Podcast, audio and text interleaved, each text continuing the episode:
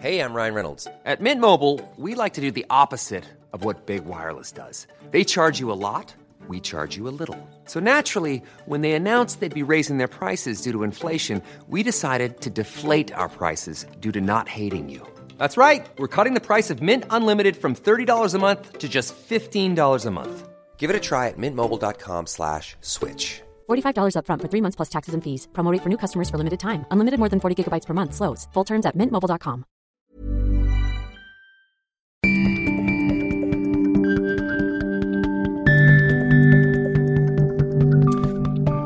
och välkommen till Travel News Podcast. Jag sitter här med Niklas Engstrand på Travel News kontor. Och mm, jag börjar alltid, eller en- favoritfråga är det så här, hur presenterar du dig på ett cocktailparty? Ja, nej men då får man nog börja med att jag är från Göteborg. Som, eh, som boende i Stockholm sedan ett par år tillbaka så, så känns det ofta ganska viktigt att poängtera ärligt talat. Ehm, utöver det så eh, ja, lever med min fru ute i Tyresö utanför Stockholm. Eh, stort intresse för ja, familjeliv där med, med hund och, och allt vad det där innebär. Men så kommer den här frågan, vad jobbar du med? Vad svarar du då? Ja, då, då kan man väl säga att jag är ganska ny på jobbet. Eh, jag jobbade tio år på, på ett bolag som heter Crazy Yacht Club eh, som vi sedan sålde. Och eh, så satt jag kvar där som vd i ytterligare två år för dels den verksamheten men också det köpande bolagets alla Norden-verksamheter. Eh, och nu från årsskiftet egentligen då så, så är jag med och driver ett, eh, en, en hybrid egentligen mellan ett investmentbolag och en inkubator som heter Intuit. Du, jag tänkte vi skulle prata om de här grejerna, men först eh, så vill man ju ha lite gos, segelgos. Eh, för du verkar ju vara, brinna för segling, stämmer det? Ja, nej men det är väl helt korrekt. Segling har ju varit en stor del av, av mitt liv eh, sen, sen jag var relativt liten. Eh, och det var egentligen därför jag halkade in på att jobba med segling eller seglingsrelaterade produkter. Eh, så att bakgrunden är väl segling som många unga i Göteborg. Man börjar med jollesegling och så vidare och sen så, så blir det segling med familjen, segling utomlands och så det ena till det som leder till det andra.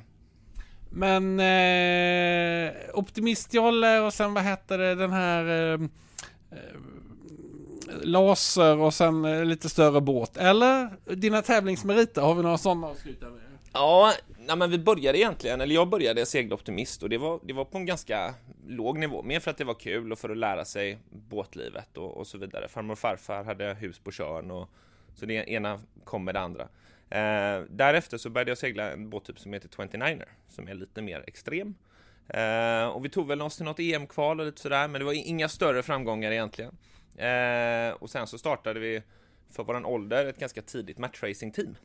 Eh, och det, har ju, det är ju egentligen det formatet som mycket segling som sänds på tv och liknande cirkulerar kring idag när man, man racen är 20 minuter långa, man är en besättning om mellan tre och sex personer och det blir, eh, det blir lite mer action så. Du, eh, var är det bäst i världen att segla? Oj, ehm, Sverige ska man inte underskatta. Vi har en fantastisk skärgård både på östkusten och västkusten. Östkusten är ju lite mer av en ny upplevelse för mig, men jag får, får villigt erkänna att det finns mycket att erbjuda här på östkusten också. Ehm, tittar vi ut i världen så har ju... Men jag måste bara fråga, det är ju grynner, iskallt i vattnet, blåser, regnar. Alltså de fina dagarna, det är ett jävla lotteri om man jämför med att åka till Medelhavet. Absolut, nej men man får nog dela upp det lite i två kategorier. Det ena kan ju vara att semestra på båt och då har ju givetvis Medelhavet, Karibien, Seychellerna och så vidare och så vidare. Det har ju massor med fördelar på det sättet. Men att vara i Sverige är också kul. Sen så blir det ju mer utmanande. Eh, ofta just som du säger, navigationen kan ju vara ett formidabelt eh, fula ord för många va? Eh, och, eh, och även en del eh, dåligt väder och allt vad det innebär. Var är det bäst i Medelhavet? Jag är nog, ja, jag är ju väldigt partisk i det här, men jag tycker ju att Kroatien har haft ett, en, många fördelar och det är ju därför vi har jobbat med det så mycket som, eh, som jag har gjort historiskt också. Eh, och där har ju den stora anledningen varit att du har en skärgård, vilket på ett sätt liknar Sverige i att det finns mycket öar att segla till. Eh, och sen att det har varit lätt att ta sig. Men man ska inte underskatta Grekland, Turkiet har ett jättefina seglingsområden också. Så det, det finns mycket att göra i, om man säger östra delen av Medelhavet. Eh, med skärgårdssegling och kultur och inte bara seglingen i sig utan hela upplevelsen genom att liksom turista eller resa med en båt. Eh, och kunna ta sig till nya platser och, och få, en, få en härlig upplevelse på så sätt. Jag har skrivit frågan här, kryssa eller slör? Förstår du vad jag menar när jag säger så? Absolut. Eh, helt klart slör. Eh, det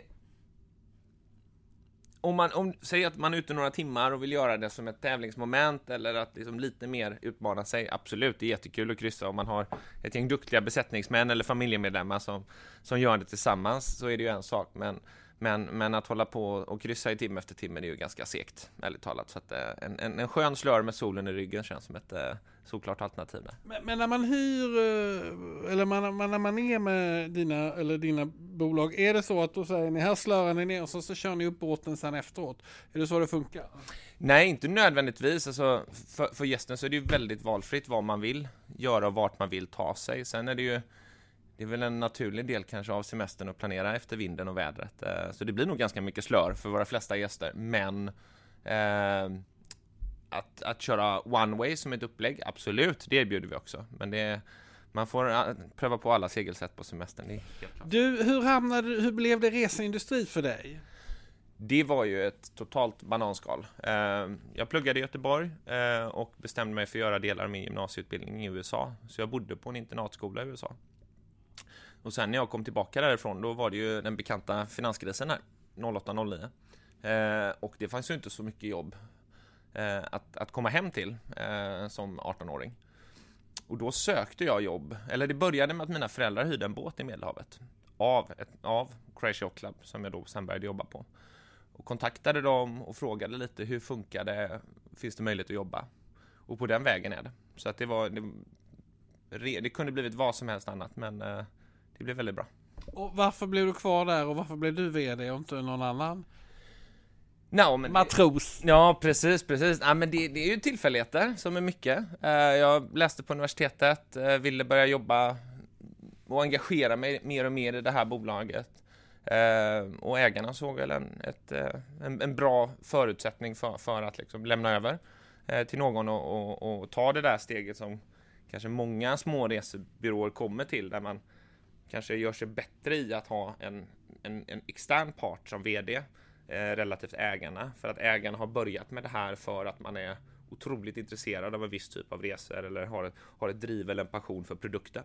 Och att kombinera det med ett vd-skap blir oftast, eh, tyvärr så blir det väldigt mycket tid framför skrivbordet och i telefon och väldigt lite tid för det som faktiskt är det man brinner för i grund och botten. Om det då är att resa eller att utföra en viss aktivitet. Vi jobbar ju mycket med alltså aktivitetsbaserad semester generellt. Så oavsett om det är en, liksom en golfspelare, en dykare, en seglare, en skidåkare, vad det än är. Så att man hamnar ju tyvärr, när bolagen växer så hamnar man ju ganska långt ifrån skiddagarna eller dyken på Seychellerna eller vad det nu kan vara då. Hur funkar, berätta hur det funkar rent, vem äger båten, vem, hur funkar det rent praktiskt? Mm. Nej, men det, det, finns ju lite olika eh, setuper för, för den här typen av verksamheter. Vi har jobbat stenhårt med den här vertikala integreringen, vilket egentligen innebär att vi har ju kontroll på båten, service och underhåll, eh, uthyrningen, och, så att liksom hela ledet. Eh, I det fallet så, i den lejonparten av fallen så är det familjer eller företag som äger båtarna. Och det gör man Dels för att man tycker det är kul med båt och dels för att man, man vill ha en, en vettig affär kring sitt båtägande. Eh, sen så tar ju vi också beslut att köpa in båtar själva. Och det är ju för att vi vet ju vad vi behöver och det är i grund och botten en bra affär. Så att därför köper vi också in båtar. Men, men majoriteten ligger på, på familjer och företag. Hur många båtar, vad heter det, Croatian Yacht Club, hur många båtar hade ni till, berätta lite, alltså, va, ja, Ja, men på, på, på, den tiden när, när jag började så hade vi 6-7 båtar. Vi omsatte 15-16 miljoner. Så det var, det var ju liksom en, så gott som en one man show. Plus, plus givetvis lite mer personal, men, men det var väldigt mycket ägarna själva som drev det här. Eh, när jag lämnade så hade vi drygt 60 båtar eh, i flottan och, och omsatte väl ja, nästan det tiodubbla, 8-9 gånger så mycket. Så då var det ju ett större företag och mer båtar och, och liksom hela den. Hur många av de båtarna ägde ni själva? Det lönar sig? Ja, vi, vi det är ju dyrt att binda ja. upp kapital och ja. köpa båtar för 30 miljoner. Då... Nej men det binder ju kapital, alltså det finns ju två sätt att göra det. Dels måste man jobba med bankerna. eh, och hitta, hitta sätt att, att finansiera i alla fall delar av, av de här förvärven. Men sen är det ju också en fråga om att du köper ju båtarna för att du behöver dem, men de är ju också till salu till familjer som vill äga dem.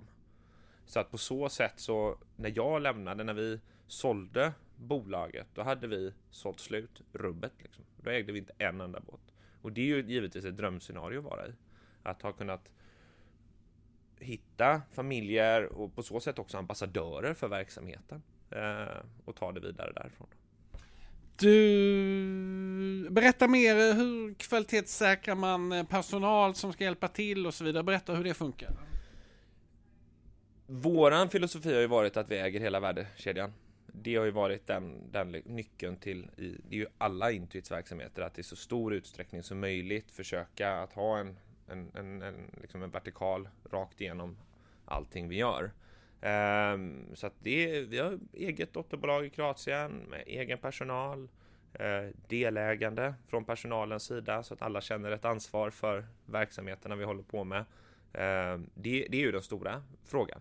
Sen så kan man ju absolut säga att det, det är ju alla är alltid människor så att eh, där får man ju känna och vara väldigt noga med sina, sina rekryteringar.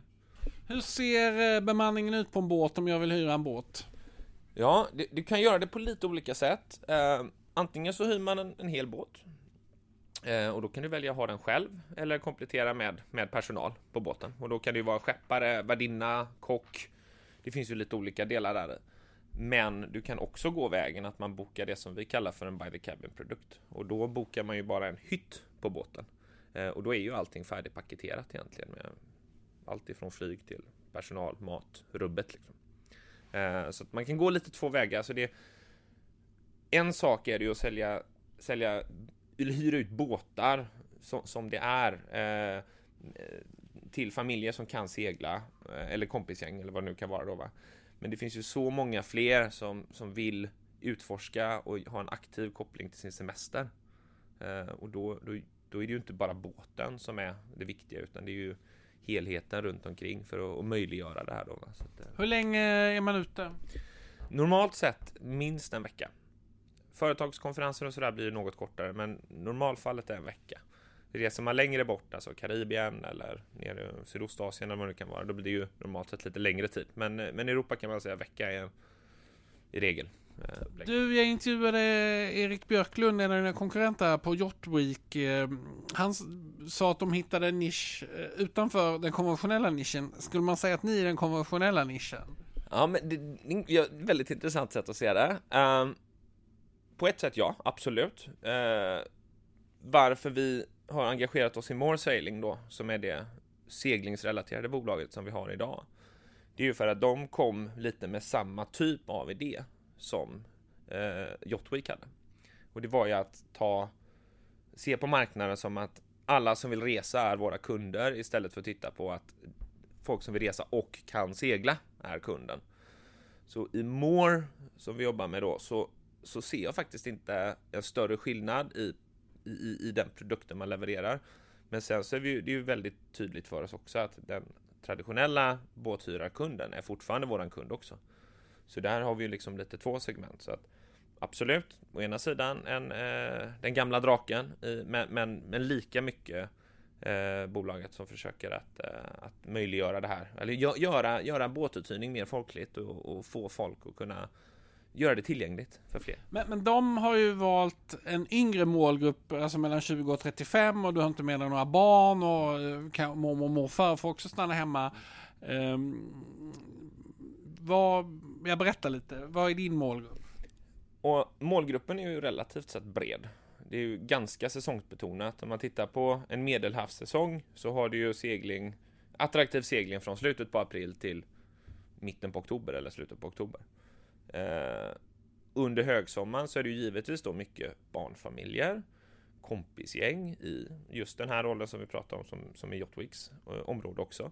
Eh, men tittar vi off-season så har vi ju folk som kanske har lite mer flexibilitet på jobbet, pensionärer, eh, företag som kommer att segla. Så det, det sprider sig ganska mycket över säsongen. Eh, de, de har ju en stor internationell publik. Hur ser er publik ut? Hur stor del är svensk och Norden och övriga Europa, världen?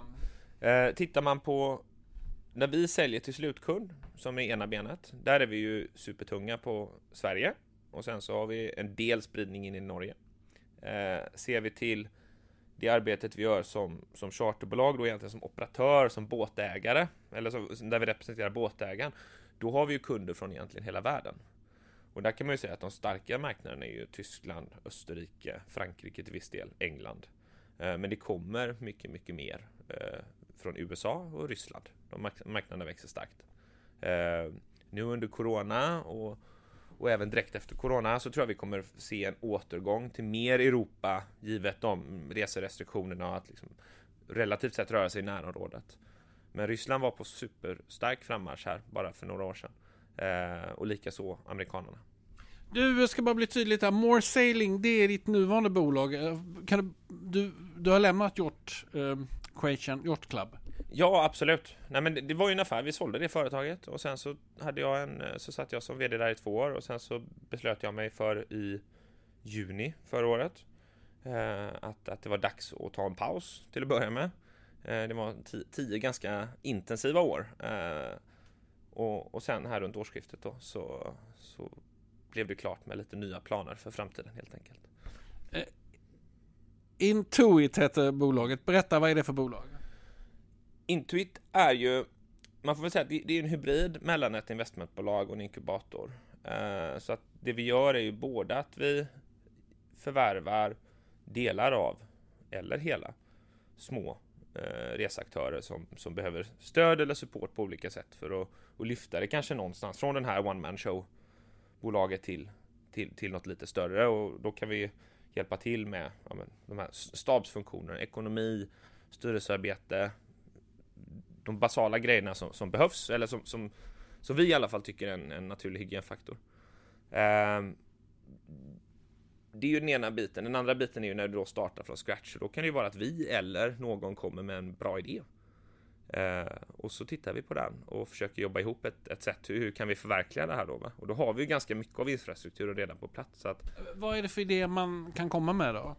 Ja, det, det är ju jättebrett. Vi, Intuit historiskt har ju varit en ren resebyråarrangör. Eller liksom, det har ju varit nischen så, att jobba väldigt mycket med resebyråer. Eh, nu tittar vi lite bredare och det är egentligen mitt bidrag till, till, till Intuit här att vi ska försöka öppna upp det här lite mer och vara fortfarande inom upplevelser på något sätt. Men det är inte alls omöjligt att vi ser mer bolag som jobbar med lokala produkter i Sverige eller vad det nu kan vara. Vi håller på med ett jättekul projekt till exempel inom med karaokebarer. Som, som, som egentligen vid första anblicken kanske ligger ganska långt ifrån det vi hållit på med tidigare. Men, men det, vi, vi, vi tror på modellen och framförallt tror vi på personen som kommer driva det här. Eh, sen lika mycket kan det vara teknik. Alltså, vi vet ju vad det är för IT-stöd och IT-system som behövs. Varför? Det, jo, det finns anledningar till att outsourca vissa saker. Men när vi ser att vi inte har, det inte finns en bra produkt på marknaden, men då får vi ju fixa den själva. Och någonstans har vi ju sju, åtta bolag igång som vi vet redan nu vi kan plugga in den tjänsten eller lösningen rakt in i och, och helt enkelt få, få se om det är det här bra. Eh, blir det bättre för, för företagen? Får de mer tid för att göra det som faktiskt hjälper kunden än att hålla på med massa annat tjafs? Eh, har ni tagit in externt kapital eller vad, hur ser pengarna ut? Ja, pengarna. Eh, vi har två affärsänglar från Göteborg, Henrik och Fabian. Eh, de som är de, de, de, de är ju i våra mått mätt väldigt stora. Så, eh, och, och, har en, en jätteportfölj med, med verksamheter i all möjlig bransch. Och de kom in för ett antal år sedan. Jag skulle tro att det är fyra, fem år sedan nu. Och deras roll är ju de tycker det här är skitkul och de stöttar oss som tusan med, med all sin kunskap och kompetens. Eh, så på det sättet har vi tagit in lite extern kapital. Eh, å andra sidan så har de ju redan dragit in alltihopa de investerade och kunnat få tillbaka de pengarna. Va? Så att, eh, där, där, har vi lite externt kapital, men huvudsaken är ju Ulf och jag som har stoppat in pengarna. Uh, Ulf Hansen, vem är det?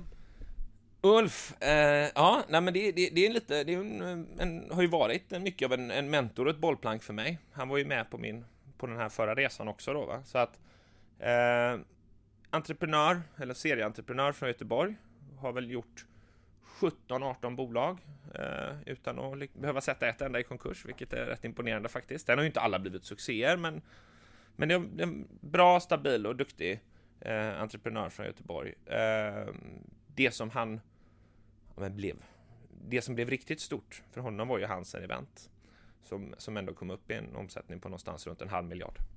Eh, och eh, ja, nej, men vi jobbar mycket ihop. En vansinnig träningsnarkoman. Eh, och, ja, men, en klok och bra eh, person att jobba med. Varför finns det inget uh, More Sailing-bolag i Stockholms skärgård? Ja, jag, jag, det finns ju tjänster som, som fyller behovet till viss del.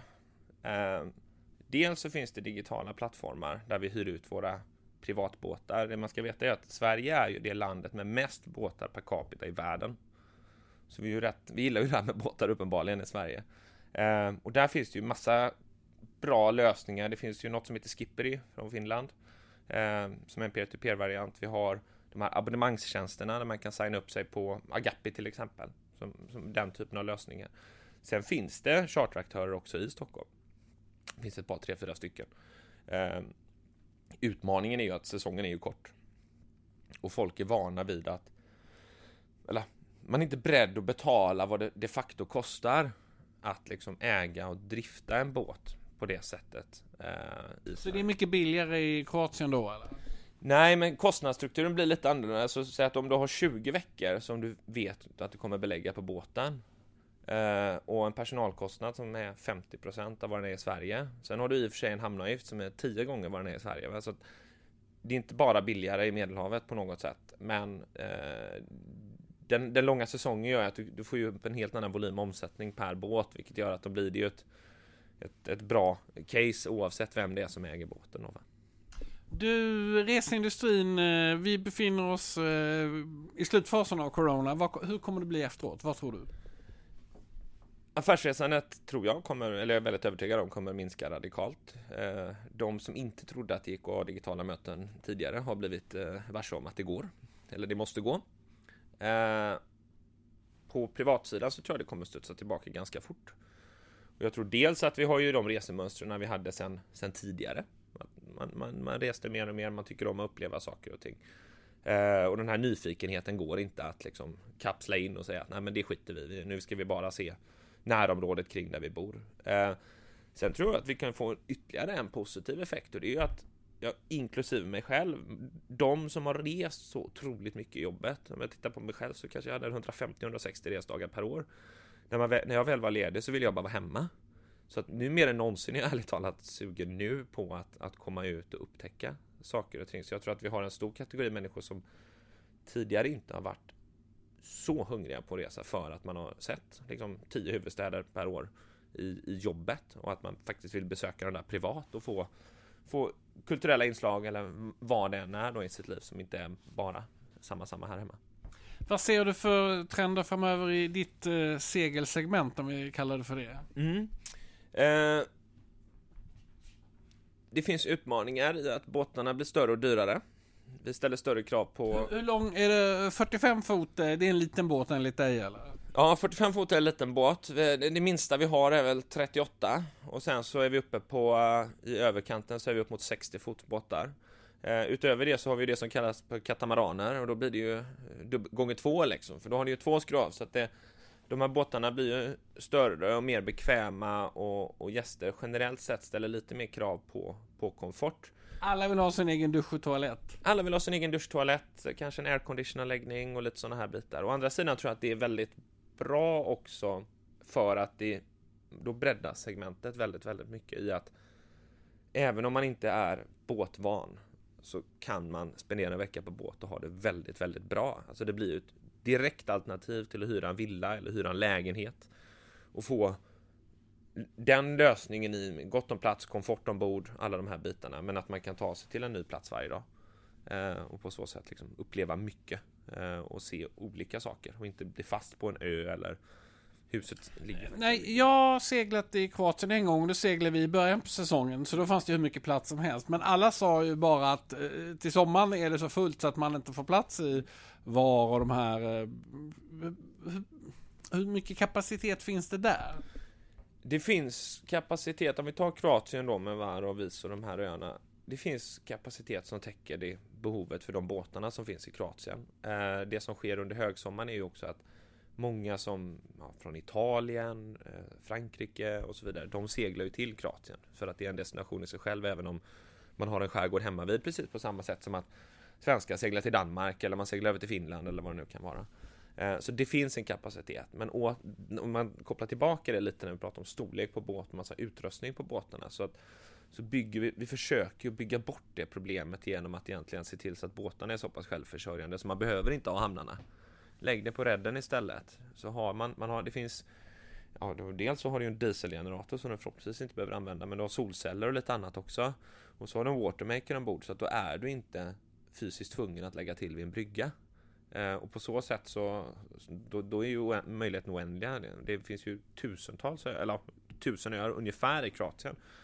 Och, då, då, och det är 3000 hyrbåtar så då kan vi vara tre båtar per ö i skärgården och då är det ju ganska mycket privacy helt plötsligt igen. Va? Så att eh, potentialen finns men vissa hamnar är ju absolut trånga. Du ska se mina frågor. Känns det som jag har glömt någon viktig fråga eller ska vi damma av faktarutan här på slutet? Ja, vi kan damma av faktarutan. Men är det något viktigt som jag borde fråga om som jag inte har frågat om? Nej men man kan väl säga så här att vi, eh, om man tittar på Intuit som bolag, vi letar ju ständigt efter roliga, bra idéer så att man är hjärtligt välkommen att höra av sig om man, om man, om man har ett bolag som man vill ha hjälp med att liksom växa eller om det är bara en idé som man vill bolla med någon. Så är, vi hjärtligt, eh, så är man hjärtligt välkommen att höra av sig och, och, och diskutera saken. Det är verkligen. Härligt. Du, vi kör igenom faktarutan här lite snabbt här. Ditt eh, fullständiga namn, vill du delge oss det? Ja, Niklas Olof Engstrand. Och din titel? Ja, jag är VD och delägare i Intuit. Familj eh, vet vi att du har. Vill du precisera din familj? Ja, det består av min fru Gabriella och våran eh, hund Lova. Och bor gör du någonstans? Ja, tidigare bodde jag faktiskt här i närheten där vi sitter nu, men numera bor vi nere i Tyresöstrand, så lite utanför stan. Eh, senaste resa? Senaste resan var... Oh, jag var i Spanien i oktober och provseglade en, ny katamaran. Eh, favorithotell, har vi något sånt? Ja, det har vi. Och då blir vi återigen lite tråkigt tillbaka på, på just Kroatien där. Det, fin det, finns ett ställe ute på en liten ö som heter Cholta som heter Martinez Marchi. Eh, inte det billigaste, men eh, en otroligt häftig upplevelse. Färjebolag, har vi något sånt som vi tycker om att åka med? Eller kryssningsbolag? Ah, ja, de får ju ha segel va? Om det ska funka. Men nej. Du, eh, favoritapp när du är ute och reser? Ja, det får man nog vara lite eh, lokalpatriotisk och säga att SAS-appen är inte dum. Eh, flygbolag som jag helst åker med? Det är då SAS. Har vi någon favoritdestination i världen? Eh, ja, eh, Karibien tilltalar mig väldigt mycket. Jag tycker det är varierande miljö, spännande och man, man kommer tillbaka mycket till... till eh... Ska vi välja ut något i Karibien som är Kuba eller Aruba? Ja, ja. ja men jag skulle säga ta, ta, ta er ner, om, om man har möjligheten, ta, ta er till eh, St. Lucia. Eh, det är häftigt, det, det är ganska... Ja, men det, det, är lite den här... Det, det, är fortfarande ett eget litet land och det, det är ganska rough på sina ställen men det är väldigt charmigt och glada och goda människor. Och drömresa, vad har vi kvar att göra? Jag skulle vilja ta mig ner och segla i eh, Stilla havet någonstans. Eh, hade gärna, ja men bort Sydostasien. Jag tycker det, jag, jag har väldigt mycket kvar att se nere runt Tahiti, hela det området eh, dessutom. Så att, eh, mm. Detta vet vi inte om dig, men det berättar jag nu. Ja, jag tycker det är väldigt kul att riva saker och bygga saker. Så att eh, väldigt gärna en skruvdragare i handen. Du, tack så jättemycket för din tid. Det var superspännande att prata med dig. Tack så mycket! Tack så mycket!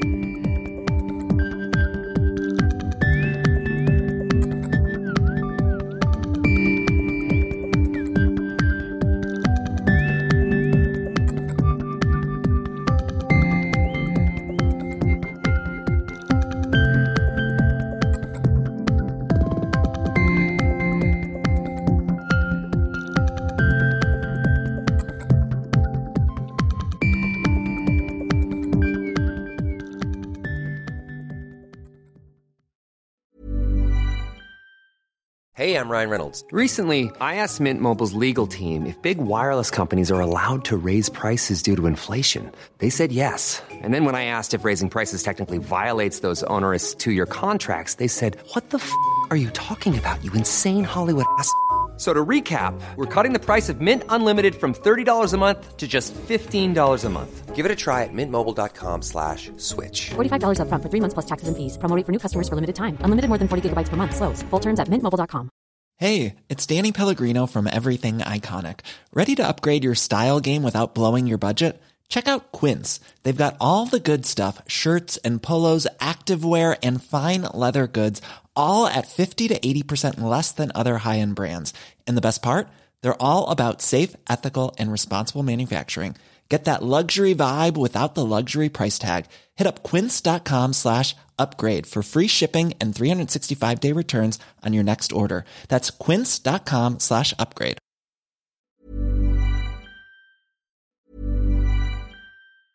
Hey, it's Danny Pellegrino from Everything Iconic.